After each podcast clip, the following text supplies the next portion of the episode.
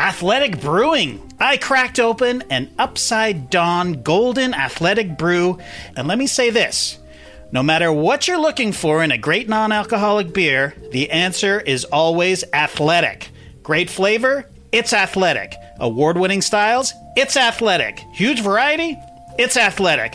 Fit for all times. That's a registered trademark, guys.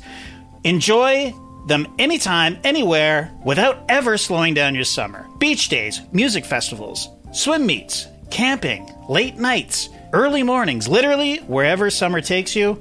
And here's the best part to me zero hangovers the next mm-hmm. day.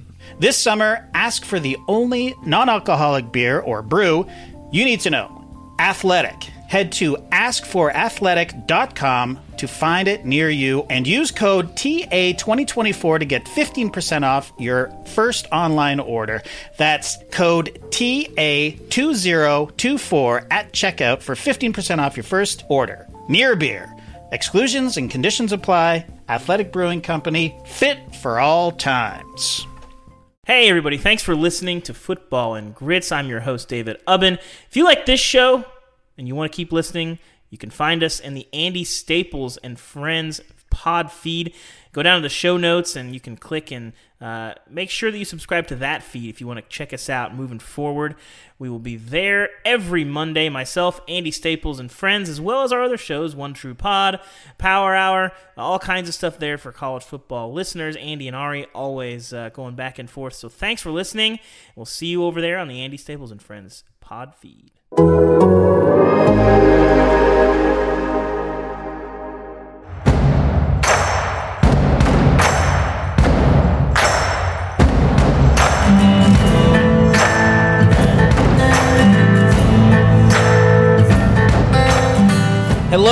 Listeners. We've been away and we are back, and we have a new home here at Football and Grits, the Athletics SEC football podcast.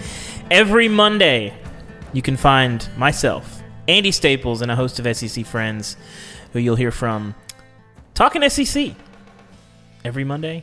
So subscribe to the show, subscribe to the Andy Staples feed. You can find it in the Football and Grits feed as well. But we'll be here every Monday. So subscribe, pencil that into your calendar. That we're going to be uh, talking the ever growing SEC, uh, Andy, at 16 teams and counting. the, the ex- 14 for the the great being. expanding SEC. It's a little, it's a little bit like uh, the blob that I feel like in football and grits in 2026. Um, well, not 130 teams, but you know, maybe 20, 120, something like that. It's it, it, it is it's it's in de- So- like in Demolition Man, where you find out that now all restaurants are Taco Bell. Now all college football is SEC. It's funny because it's true. Uh, but anyway, we'll be here talking about whoever's in the league. Um, Clemson, looking at you. Um, but anyway, uh, thank you guys for tuning in. Uh, we're back, and we figured, Andy, why don't we start by looking at these divisions? Uh, and I've heard that there's one in the East that includes a team west of the Mississippi, but that's fine. That's fine. We'll just touch on that. Also, also Van so we're talking SEC Vanderbilt East is west of Auburn. Just throwing that out there. That's true. Fair enough. Listen, geography is just a suggestion. I've always said that, um, and I, I believe that that's a good life motto. But let's talk SEC, uh, and I'm I'm quoting East uh, right now. Uh, Andy, that conversation can only start with one team, the Georgia Bulldogs. Uh, always a bridesmaid, never a bride at this point. But uh, but you know the bridesmaid that everybody wants to dance. with. Sure, I don't disagree with you, but our our good friend Seth. Emerson has written multiple stories to this effect. It's time for Georgia. What do you feel about them finally finding the right one and, and getting that ring this year? This is the path.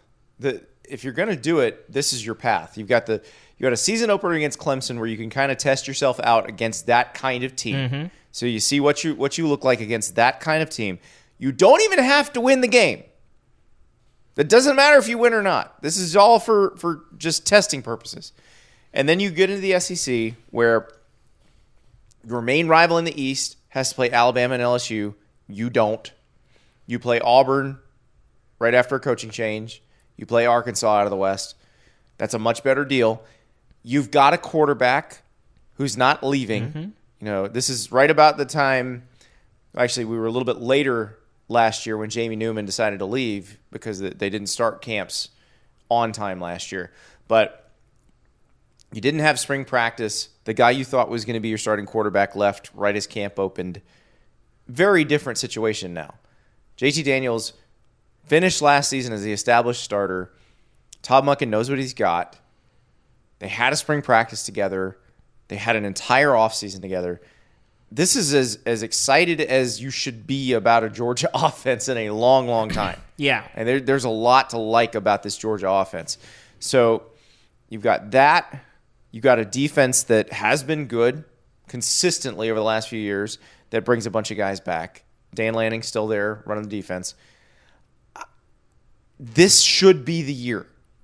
And I realize Alabama is still a team in the SEC that you have to worry about. And let's not forget, Alabama's not the only good team in the West. Mm-hmm. Texas A&M is going to be really good. Very good. LSU, Top I think, is going to have a big bounce back.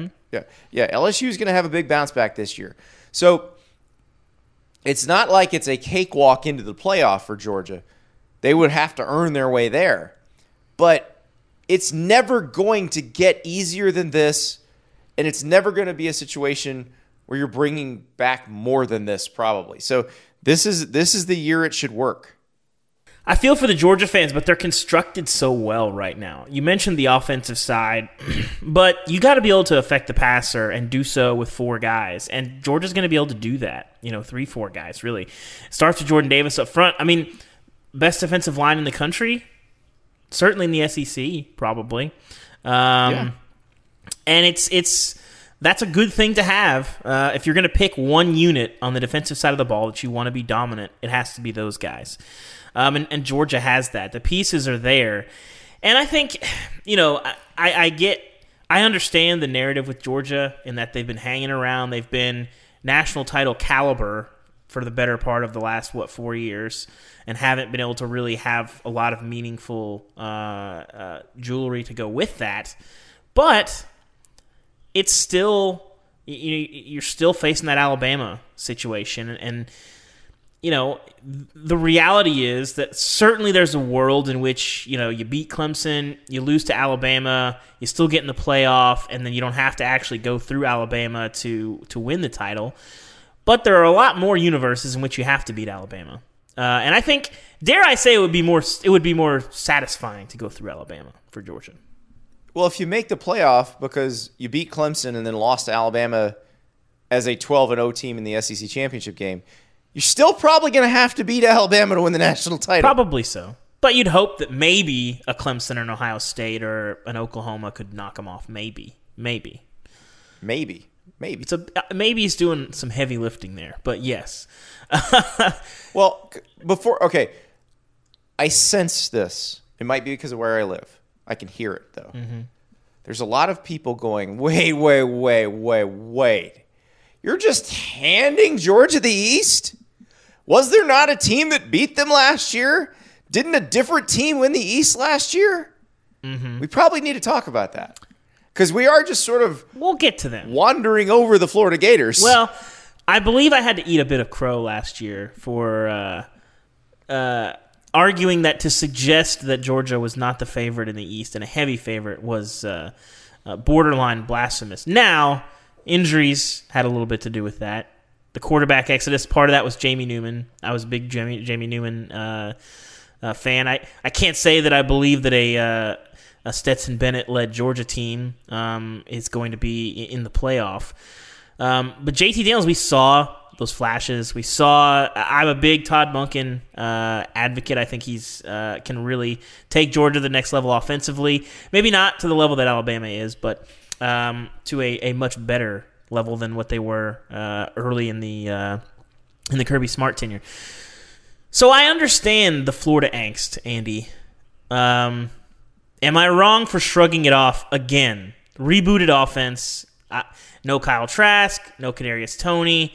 You're missing so many guys. Uh, we saw kind of a look at, at you know what this offense might look like. No Kyle Pitts, of course, as well. uh, in the Cotton Bowl, little pieces of that. Not to say that that's an accurate reflection, but it's still a totally rebooted offense. And Florida won last year with offense, and the defense will be a little bit better this year. But they don't have a full unit. I like Kaiir Elam, uh, you know Zach Carter, those pieces, but I just don't. I- I'm not buying the Florida stock this year. Good team, very good team, probably a 9-10 win team. I don't buy them as a team that can go wire to wire with Georgia over the course of a full SEC season. I think their offense is going to be better than people realize. I, I this gets back to an offense that's more similar to what Dan Mullen ran with his best Mississippi State teams, Mm-hmm. where they had a quarterback who was a good running threat. But Emory Jones's arm is better than people. I need to see more from him. I get it. I, he might Yeah. surprise me, but I just I'm not I'm not in on it yet. I'm not in on it yet. So I their, their offense is actually not what I'm concerned about. It, it is the defense again. Mm-hmm. How much better can they be? Because if they're not much better, then you're asking that offense to do a lot. Because that Mm-hmm. that was a great offense they had last year. That was dragged down ultimately by the defense. Yeah. This offense, if you're asking that this this offense to be at that level, game after game after game, it, it's asking a lot. Mm-hmm. You you need the defense to pick up a little more slack this year. So I think I think that's the issue. And and the other part of it is the schedule. You know, Georgia had the harder schedule last year. Georgia had to go to Alabama. Florida's got to play Alabama and LSU this year. It, there's a there's a universe where Florida could beat Georgia and still lose the East. Yeah. You know, that's entirely. I think you're right. Now, I I don't think it works out that way, but because of the way the schedule works out, it's possible. So tell me, I mean, you made some Dak Prescott allusions there. I, I'm skeptical. Where's the ceiling and the floor for Emory Jones in your mind? the The ceiling is he could be. So he's got a better arm than Kyle Trask. Does that mean he's a better pro? That he's as good a processor as the thing about Kyle Trask that made him so so good in this offense was he put the ball where it needed to be. He made very very decisive reads. He said, "Okay, I'm doing this. I'm getting the ball out. Get here." it to the playmakers, of which there were many last Yeah, year. he wasn't. He, yeah, he wasn't pumping and then and then waiting and, and forcing his offensive line to Mm-hmm. block longer than it needed to. He didn't do it. He got the ball out. So if Emory can get the ball out and and feel as comfortable in the offense as Kyle Trask did, this is going to be a really good offense because Emory's a much bigger run threat. You have to respect the fact that he might take off with it. And so I, I don't think it's going to be as dramatic a drop off. That's the ceiling. The the floor would be he is not as effective and, and they go with Anthony Richardson, who's another big guy with a big arm who can move really well. But you know, that's he's not been the guy who's been groomed for the last three years to take over this job. You're not selling me. If the if his floor is the guy that everybody says is the guy is not the guy. If that's his floor, I'm out. I'm officially We out. don't know yet. We haven't seen him. I yet. know, I know. I, I I just am not. I'm not in on Florida. I I, I think Georgia I think might in the be limited super sample team size- this year. Yeah, I think in the limited sample size we've seen that Emory Jones can be just fine. But that's not I what really they do. need. I, I think he will be just just fine. is not going to get it done. Oh, they need him to be super. They need him to be Superman. Yeah. yeah, I, I understand Yeah. that. But listen, part of that is you've got to recruit some Supermen around. him. yeah. like their roster physically does not match up with Georgia's Mm-hmm. roster. Part of the job of being a head coach in the SEC at a program that expects you to win SEC titles is you got to recruit like the other programs that expect to win SEC titles. And Georgia and Alabama and LSU and now Texas A&M recruit on a different level than the rest of the league. And I think too with the Florida conversation, you know, last year I had Kyle Pitts, I think third on my Heisman ballot. I thought he was as good as just about anybody in the SEC last year. Uh, and he he that worries me not for the production, but because without him, I'm worried that a lot of sixes are going to turn into threes with Florida. Uh, I think that Kyle Pitts was, where an he- alien. Yeah, that that that, guy. yeah, Kyle Pitts was an absolute alien. That guy, it's probably unfair to say he put them in the SEC title game, but uh, it's not that far. I, I think that the, turning those threes into sixes is something that not that many guys can do, and I think that, that they're going to Uh, miss don't, that. Don't forget there were two first rounders in the offense. yes, that's true. Two first rounders going out for passes almost every play. Yes. So Toney was a different different story because it took him a while to figure out how to work within the flow of the offense. But last year, that finally that light finally came on, and instead of them having to force feed him touches, he was getting open within the flow of the mm-hmm. offense and finding you know running better routes and so yeah, that is going to be an issue. Who who steps into that role? Who is that next person? Uh, you know, maybe it's Xzavier Henderson. We'll see, but that the Kyle Pitts thing, you don't replace him. Yeah. It's just he the, the, those guys don't come along, but every so often. I'm sad we did not uh, coin the Tavon Toney nickname. I feel like we should have. Well, it's it's funny because you know Toney would have been an like an ideal Urban Meyer Mm-hmm. Gator. Like he that's that's the and I think Urban Meyer wanted to draft him. Maybe Percy Toney would have been a the better would have been a better nickname than Tavon Well, Toney. well, no. I mean, the, the- trust me, there were lots of Percy comparisons the first time everybody saw Toney carry the ball Mm-hmm. or touch the ball. Uh, he didn't have quite the same instincts as Percy. Percy Mm-hmm. had a lot better football instincts, and that's why Percy immediately made an impact. And it took a while for Kadarius Toney to make an impact. But um, yeah, I laughed when when the Jaguars signed Tavon Austin the other day because I like this. This is just Urban Meyer making up for lost Yeah. time. I'm with you on that. Uh, so, Andy, as we talk about Florida's floor, there's the rest of the SEC. I think Georgia, talent wise, is on a tier by themselves. But we saw last year, you know, things break a little, a couple ways. Florida could catch them. It's plausible. But if somebody crashes that party and kicks Florida or Georgia, I suppose, but more likely Florida to that number three spot, in your mind, who is who is that most likely candidate? Kentucky. It, it would be Kentucky because the offense is more dynamic, and, and by more dynamic, I mean better than the non-functional one they had last year. Mm-hmm. And they they couldn't throw the ball at all last year. It was like you you knew poor Chris Rodriguez was going to be running into these nine man boxes because, and look, they had a good offensive line, so he's getting he's getting good blocking, but. There's only so much you can do when they've got so many more guys ready to stop you. Mm-hmm. And there was no threat for Kentucky to throw the ball this will be interesting. You bring in Liam Coen from the Rams, and you know it. It's kind of the same same philosophy as when LSU brings in Joe Brady. So Joe Brady knows Sean Payton's offense. Yeah. Can he re-engineer Sean Payton's offense for a college offense? And that and he did, and they won the national title. Now, you, Joe Burrow, Ja'Marr Chase, all those They guys, had something to Clyde Edwards maybe, that help helps a lot. But can Liam Coen re-engineer the Sean McVay offense for a college program? Mm-hmm. If he can, I mean, this could be really interesting. And, and so Audrey Snyder, our, our Penn State beat writer, was telling me about Will Levis, and and Will Levis had to run the ball a lot last year when he got in the the, the few times he got in for Penn State when he was replacing Sean Clifford, but. He's got a good arm. It's all. It's kind of. I saw him I last year, and I, I, kept, I literally had texted Audrey multiple times during Penn State qu- games asking, why, why do they not let this guy throw it? Every time he threw it, I was like, oh, okay.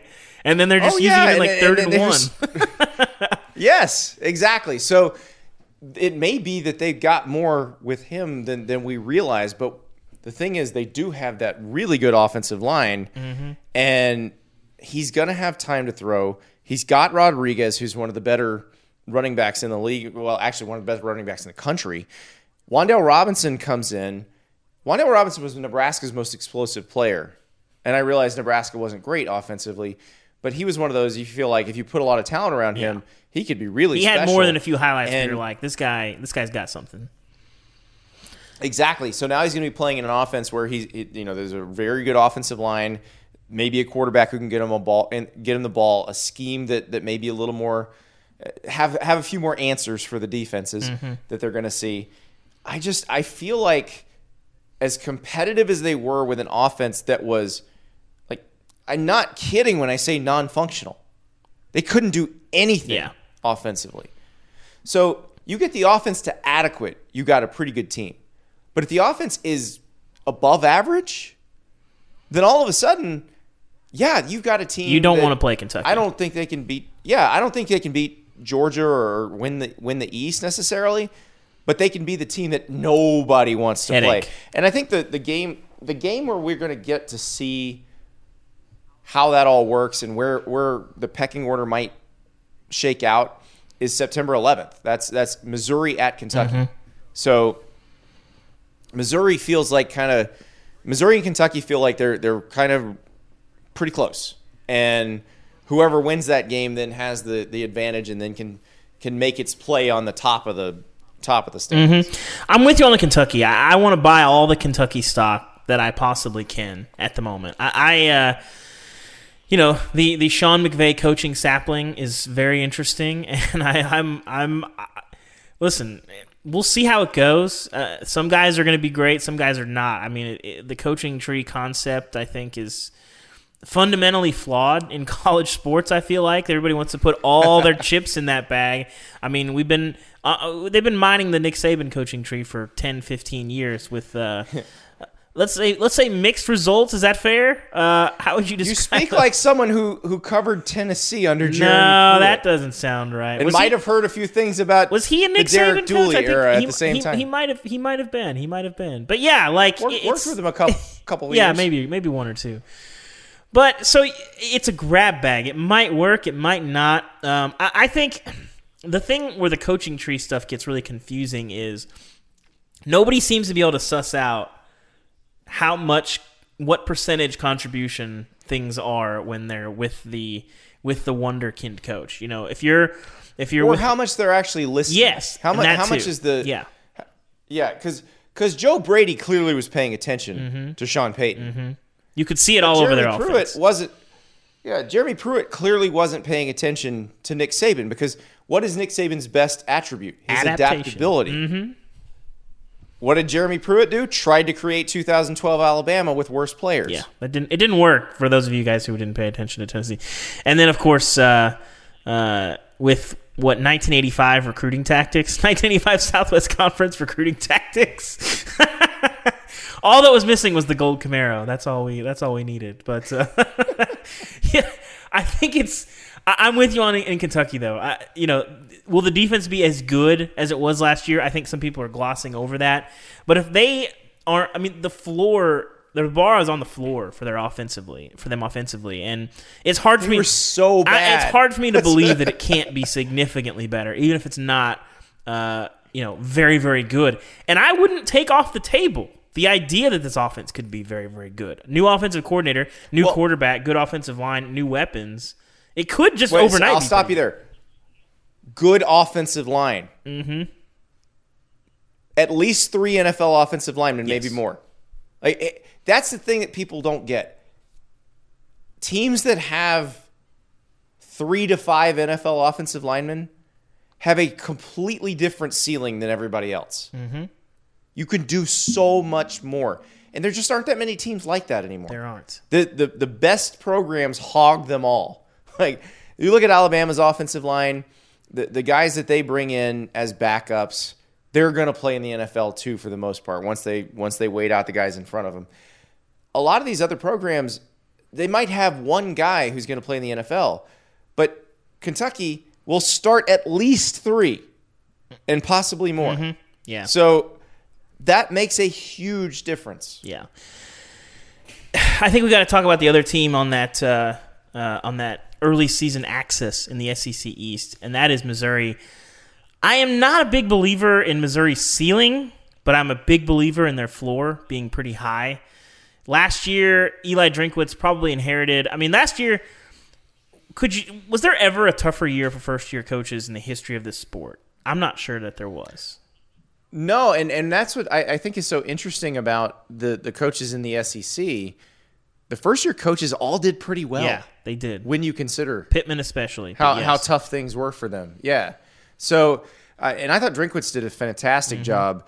I thought once they decided that, that Connor Bazelak was their quarterback, that, that everything changed for them. It was basically like halftime of the Tennessee game. Yeah, I, I I was obviously at that Tennessee Missouri game and seeing that Missouri team, which just got bullied uh, for pretty much 60 minutes, um, and seeing the Missouri team that closed the season that was really threatening and that was a completely different team. Um, and if you can find that quarterback, and obviously in Connor Bazelak they have that, I just you can't under you can't overstate how much that changes, and just for the for the tenor of a program, for how everything looks, for trying to build a program, you can see the sort of scaffolding start to go up, and it's it's around Connor Bazelak right now, and Eli Drinkwitz trying to get it going at Missouri.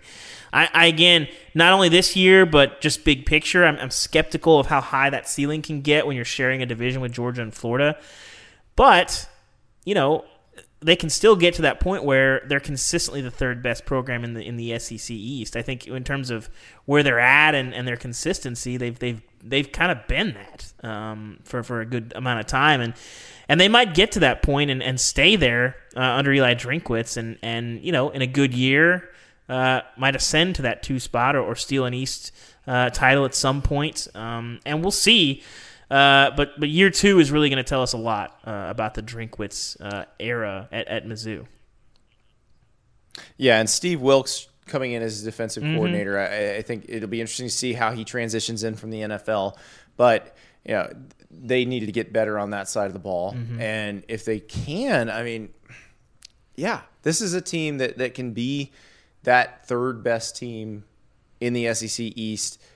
But again, I, I have a hard time putting them over Kentucky because I actually would put Kentucky closer to where Florida is, and, and I'm very interested to see what that Kentucky Florida game in Lexington looks like as well. Yeah.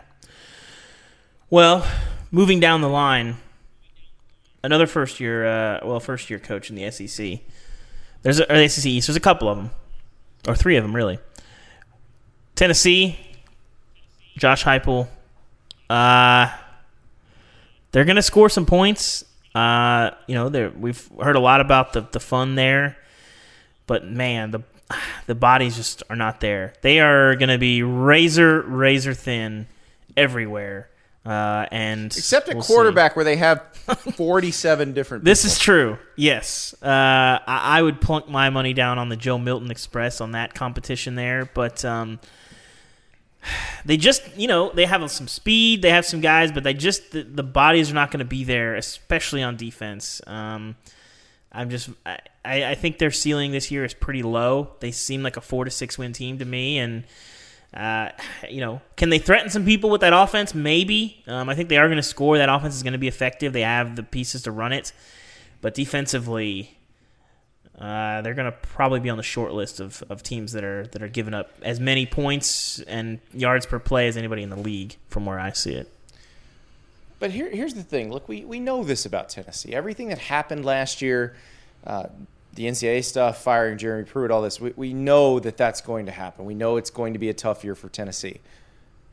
Last year was a tough year for Tennessee. They seem to be coming in droves lately, but yeah, Well, here's my thing, though. I think everybody can accept that it's, it's going to be difficult, that there's a long road ahead. Will that be easier to accept if it's at least a fun offense to watch? Cer- more so than the alternative. Yes. Mhm. Yeah, they they again, and, and you know how I feel about Tennessee fans. I think they're the most loyal, most passionate fans in the universe, and they have been kicked in the teeth over and over again by their. Fortunately, I'm not sure Iowa State fans are listening to this, but it's close. They are well, they're very very passionate. Yes. but but Tennessee Tennessee fans get. I, I mean, I just think it's one thing to give them a bad team.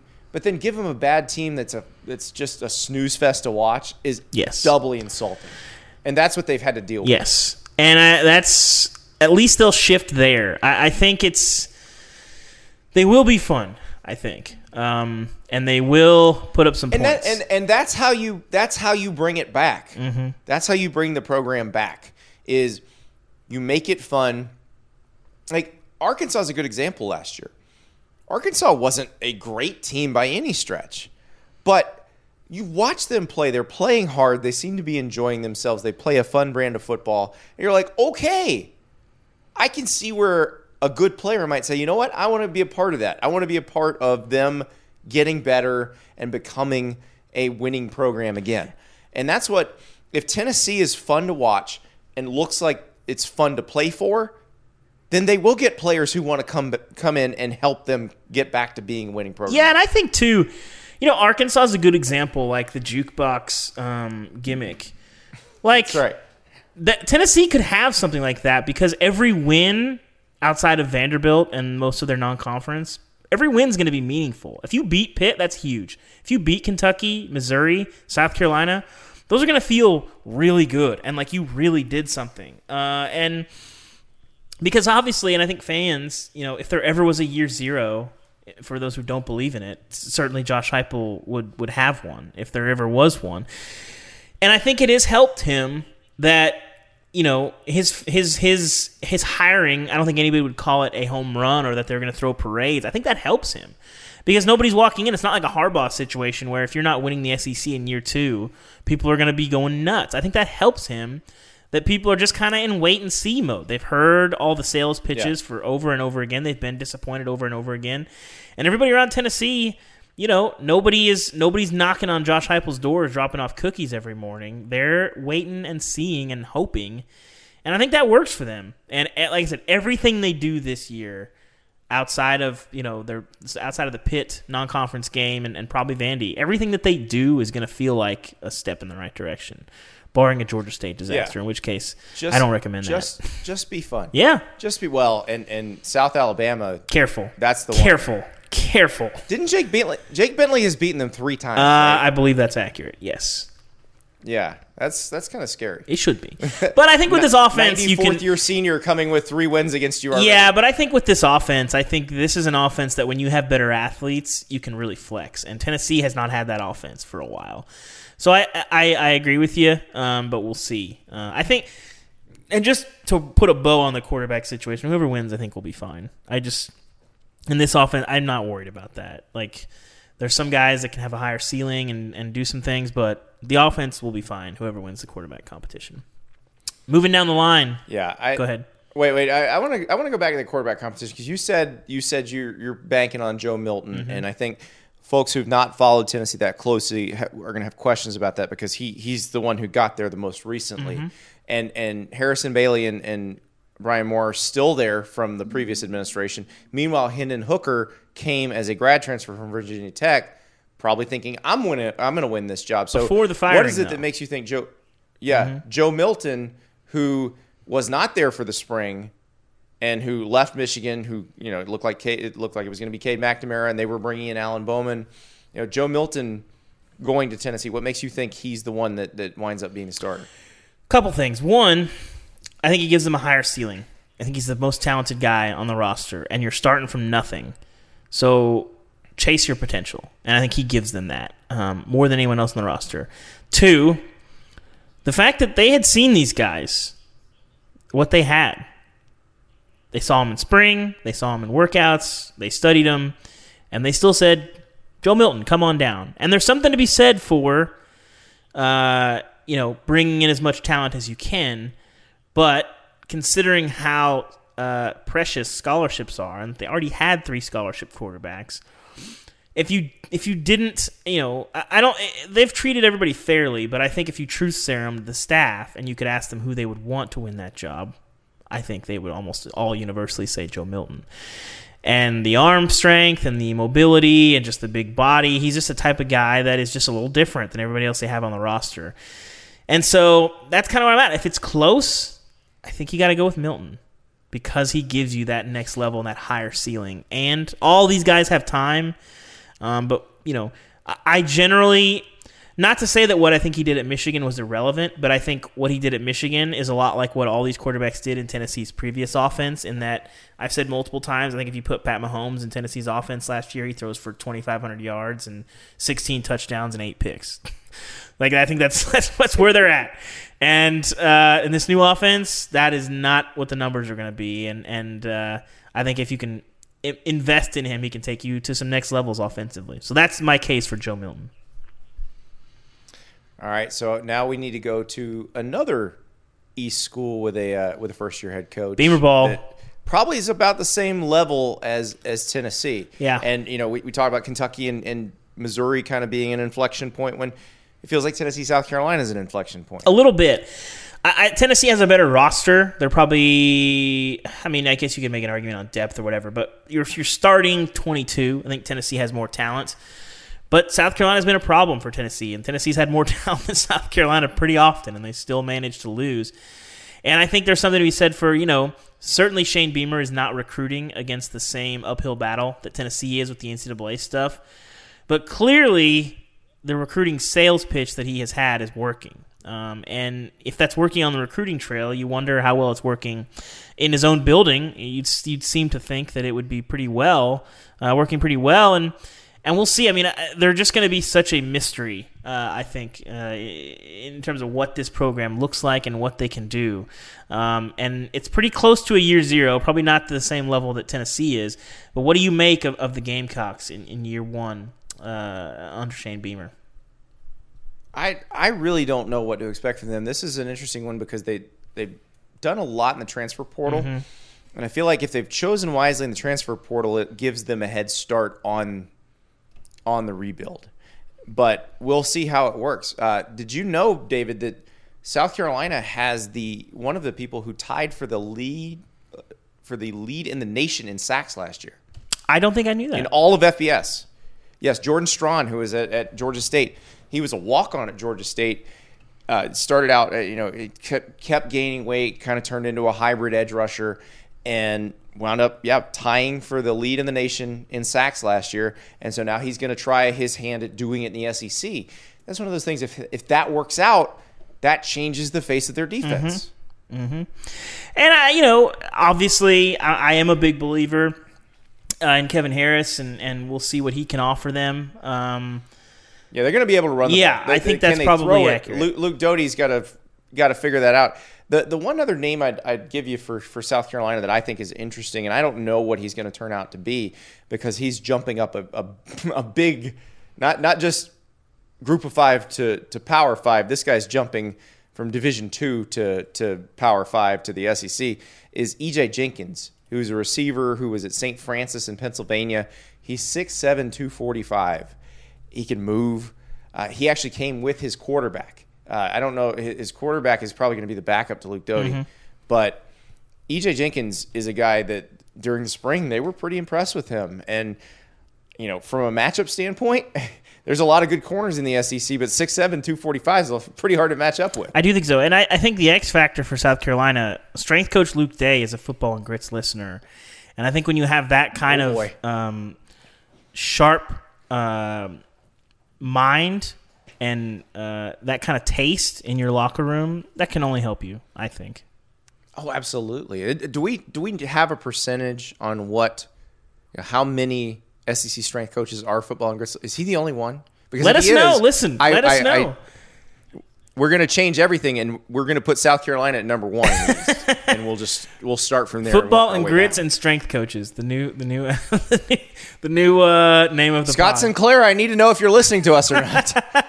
Well, let's hear it. Reach out to us. George's George's position at number one, and our, our predictions hinges upon it. It does. Uh, Andy, what can you tell us? Give me something good about Vanderbilt. I watched them play last year. They just Anchor down. debuted their new uniforms, and they look really sweet. What uh, describe the uniforms for our clean. listeners? I have not seen these today. I must They got the nice they got the nice block V. It might look a little like Valparaiso, but I'm looking these up as I'm telling speak. you, it's an it's an impressive looking block V, gold gold pants on the, the away uniforms that look really sweet. The the gold helmet, white jersey, gold pants is a great look. It, it just is a very it's a very classic, I'm looking at these. right classy look that that Vandy is. I feel the out with this year. classic, but am I the only person on the world who liked the chain, the anchor chain? Is it just me? you were the only person. I like it. I'm sorry. I love the chain, uh, and it's gone, and I am disappointed. Bring back the chain, Vandy, please, please. a little bit of a new, little bit of a New Orleans Saints, Yeah, in the, a little in too the much. look to this, which you know, a little that that's not a good time in Saints history either. but yeah, yeah, Clark, Clark Lea inherits a, a a team that didn't do very well last year. That the roster is in need, in need of a rebuild. Uh, Barton Simmons, who came from our world, is is now in charge of of doing Mm-hmm. certainly that. the most interesting personnel move of the offseason, I would say.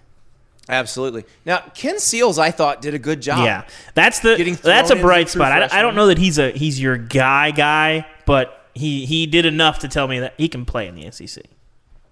to throw over 60%, you complete over 60% of your passes on on a team where you were at a talent deficit every single time you set foot on the field Yeah. In, a, in an all And not only that, but especially late year. in the season with their COVID situation, they were playing with 40, 50, 60 guys uh, a lot of the, Yeah, a lot of I, the I time. think I, I think he did a really good job last year. So I'm I'm kind of excited to see what he turns into because it won't be as hard as it was last year for him. Can't be. So he could get he could be quite a bit better. So I'm not I'm not completely dissing, uh, dismissing Vandy. I, I think you know Clark Lea understands what he's getting himself into. He played there. He knows he knows what to sell, and and he knows what they need to do to be a respectable football program. And it's it's really it's really about getting the players in there who want to. And, and I think James Franklin kind of encapsulated how to sell Vandy the best. It's look at this education you're going to get. Mm-hmm. You're playing in the SEC and you're in the Nashville. one of the best towns in America. Yeah. And and he sold it really well. And they're paying I for your think Clark housing Lea can in sell that. Correct, which is a big Yes. thing now, but it, maybe not as much when Franklin got there, Yeah. but definitely right now.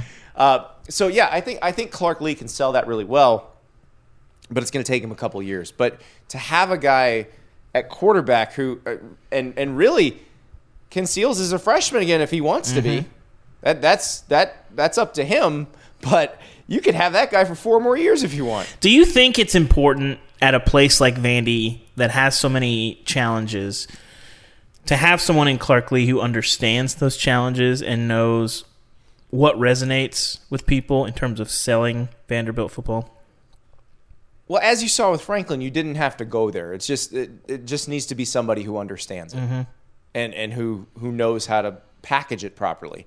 And I think Franklin gave you a good template for it. And then you got Clark Lea, who understands all of the nuance of it as someone who grew up in the town, who played there, and and just has seen it from the inside out. So yeah, I think I think they've got the right people in place. Now they've just got to to land the players, mm-hmm. and that's it's never easy. But I do think I talked to Ari about this a lot.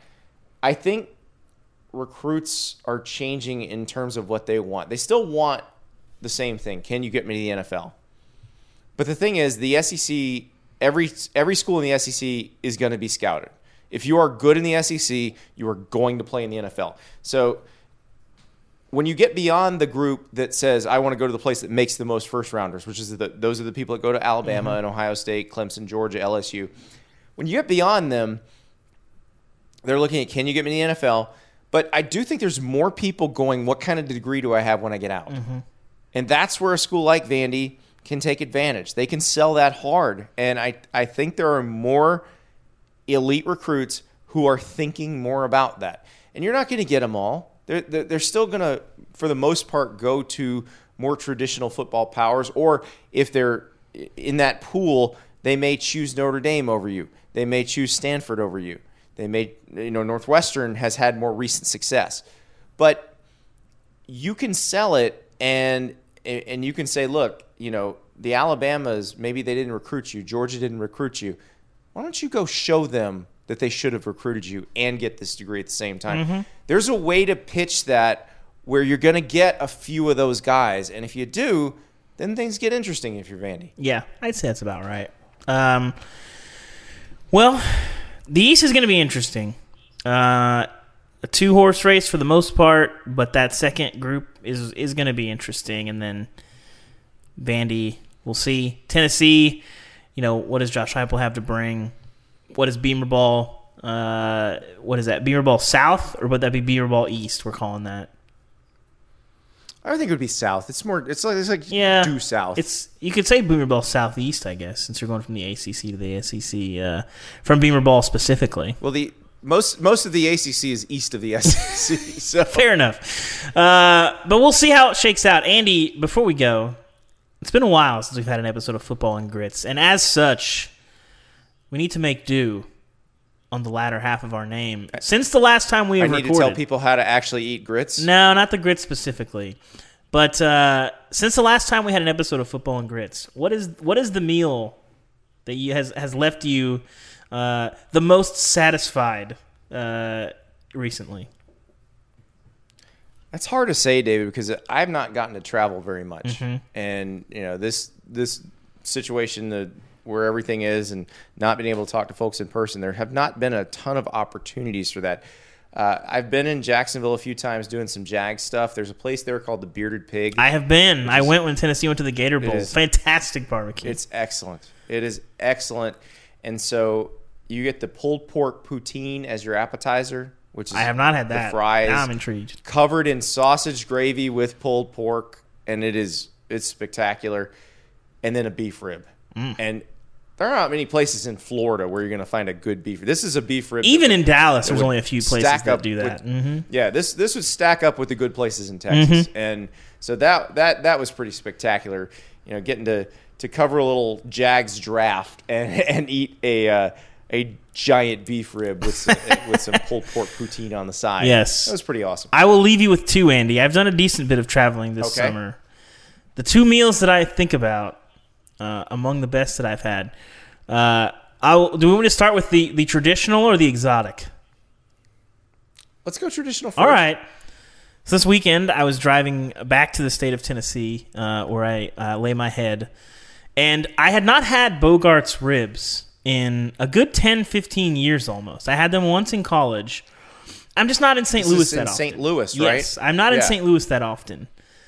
But man, they have a little apr- apricot glaze on there. I I'm not a ribs guy, and this is one of the best barbecue meals I have had, maybe ever. It's up So there. I, I am a ribs guy. I have not been there yet. I have been taunted by people who were there multiple times. I times. tweeted about it. If you And I not need I it. need to The, get there. uh, I, I I'm a brisket guy, but man, those ribs, the best ribs I've had, legitimately the best I've ever had. The the St. Louis glaze style, they're excited. Unbelievable, unbelievable. On the exotic side of things, uh, the Rainbow Drive-In in Honolulu, Hawaii. Have you had? Have you? Have you? Okay. it- it- I had a giant. I've, I've never been to Hawaii. I, you should go, Andy. They should. First of all, SEC expansion. Give the Rainbow Warriors a call. That's right. Bring him Let's in. do it. Listen, Come on, Greg Sankey, get off your butt. spirit. They'll get a stadium eventually. It doesn't matter if their stadium is structurally unsound and they have to play all their stuff. They're they're fixing it right now. Yes. Imagine, imagine. Anyway, the Rainbow Drive-In in Honolulu, Hawaii. Uh, I had some mahi mahi. Uh, it's uh, in addition to that, it's like a it's a mixed plate. I forget what the, I think they call it the mixed plate, but you got some mahi mahi with some really good uh, tartar sauce on there, and then you have some beef on top of the rice, and then there's a little chicken katsu cutlet all in one plate. It's a massive amount of food. There's and a is- lot going on. It is so good. I good. like that. it is so good. We we got it was right. It was like the second meal I think we had uh, while we were there, and I and I was And it was asking the people at the hotel where should we go, and they were and they were kind of giving us a couple suggestions, but I was like, no, where would you guys go if you were gonna go eat right now? Like, oh, we go to Rainbow. I was like, okay, well, all right then, let's we're gonna go there then. Uh, a good landing spot, to say the least. Uh, so if you're ever in town, you're just driving through. Uh, I, I highly sus- I highly suggest you, you stop by and, and, and pop in there. Uh, one of the better meals I have had. My wife less impressed, but that's all right. Uh, listen, th- this is this is sometimes the gr- the mass quantities are not what the ladies are going for, they also have but it is what we are. They also have a slush float, which is basically like uh, imagine like uh, um, uh, like the Sonic slush, but it tastes like strawberry Fanta, Mm-hmm. and then a scoop of ice cream in there. Very simple. I'm amazed this is not more popular. Uh, I was not that into it, but then I ate it and I was like, oh, oh no, I'm now I'm into this. That sounds tremendous. It was. like especially is it soft serve? Yeah, well, Is no, it's just a it's just a big hunk of like uh like hand Of vanilla ice cream? vanilla ice cream. Yeah, yeah, yeah. hmm Oh, Very I'll- good. I'll, I'm all I'm all for Very that. good. I'll take every bit of that minus the tartar sauce. Fair enough. Well, thank you guys. We're glad to be back. Football and Grits football season is upon us. Again, we'll be here every Monday. Myself, Andy, and as the feed suggests, Andy Staples and friends. We have friends stopping by from time to time. So every Monday, check us out. We'll be here talking the SEC. Myself, Andy. Make sure to subscribe. Uh, make sure to, to have that uh, on whatever platform you use and have it delivered directly to your device. That's it for our East preview. We'll talk West very soon. Talk to you guys again next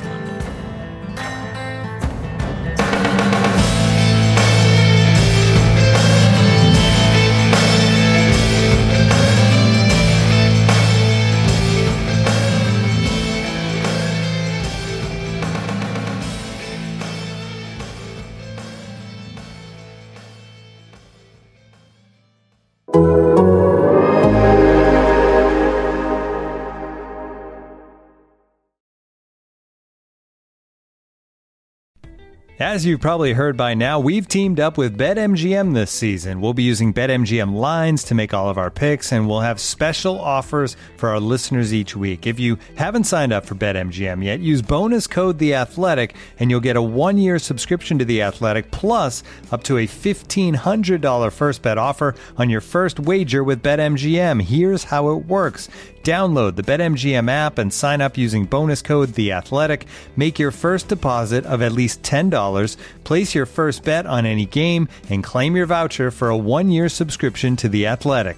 See BetMGM.com for terms. U.S. promotional offers not available in D.C., Mississippi, New York, Nevada, Ontario, or Puerto Rico. Gambling problem? Call 1-800-GAMBLER. Available in the U.S. Call 877-8-HOPE-NY or text HOPE-NY 467-369 in New York. Call 1-800-NEXT-STEP in Arizona. 1-800-327-5050 in Massachusetts. 1-800-BETS-OFF in Iowa. 1-800-270-7117 for confidential help in Michigan. 1-800-981-0023 in Puerto Rico. First bet offer for new customers only in partnership with Kansas Crossing Casino and Hotel. Don't forget, if you haven't signed up for BetMGM yet, use bonus code The Athletic, and you'll get a one-year subscription to The Athletic, plus up to a fifteen hundred dollar first bet offer on your first wager.